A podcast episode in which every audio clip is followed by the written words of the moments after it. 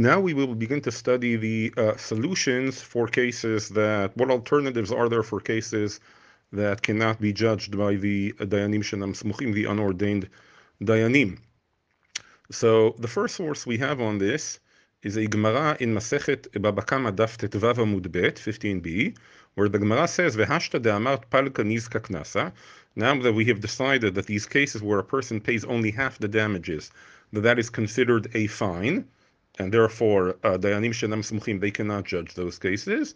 So therefore, and again, we said that's generally cases where an animal does a damage in an unordinary way, uh, where the owner would not be expected to uh, safeguard the animal from doing those damages. So hai kalba de achal imrei tarnegola.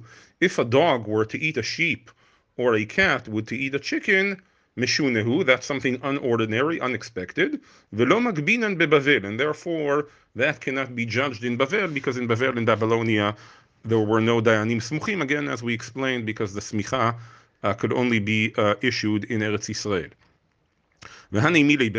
That's only referring to big sheep or uh, big chickens. If it's small sheep or small birds, then that's something that dogs and cats do eat, so that's considered ordinary, and therefore they would be able to judge that. However, even in these cases that lo magbinan bevavel, that cannot be judged in bavel, nevertheless, itafas lo mafkinan mine.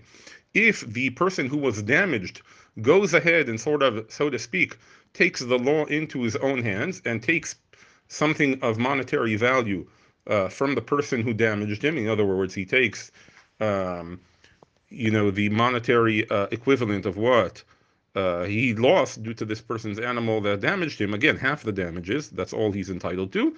Lo mafkinan minayvin. We will not uh, take it from him because again, ultimately, uh, he he is entitled to these damages. It's just, just simply that the dayanim do not have the authority to judge. Okay, so we see already here one solution. Itafas lo mafkinan minay that he's able to sort of do his own collecting on these damages. Uh, the amar kivu lizimna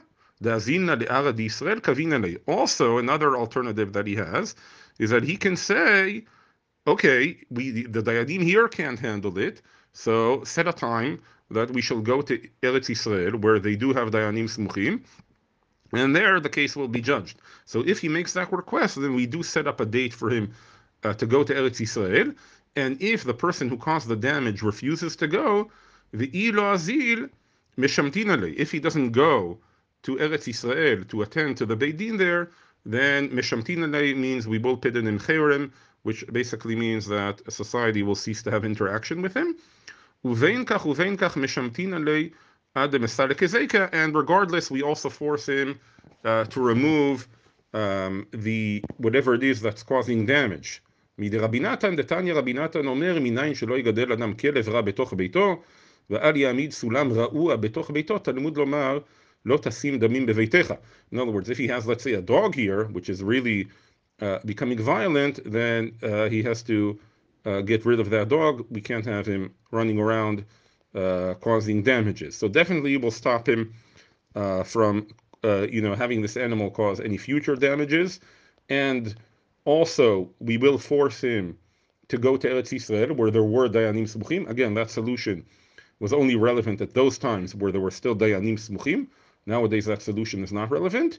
But the other solution, which seemingly is still relevant, is the itafas minay, that the person is, so to speak, allowed to take the law into his own hands and collect the amount that he was damaged. Now, seemingly, this solution of an intafas lo minay seems very problematic.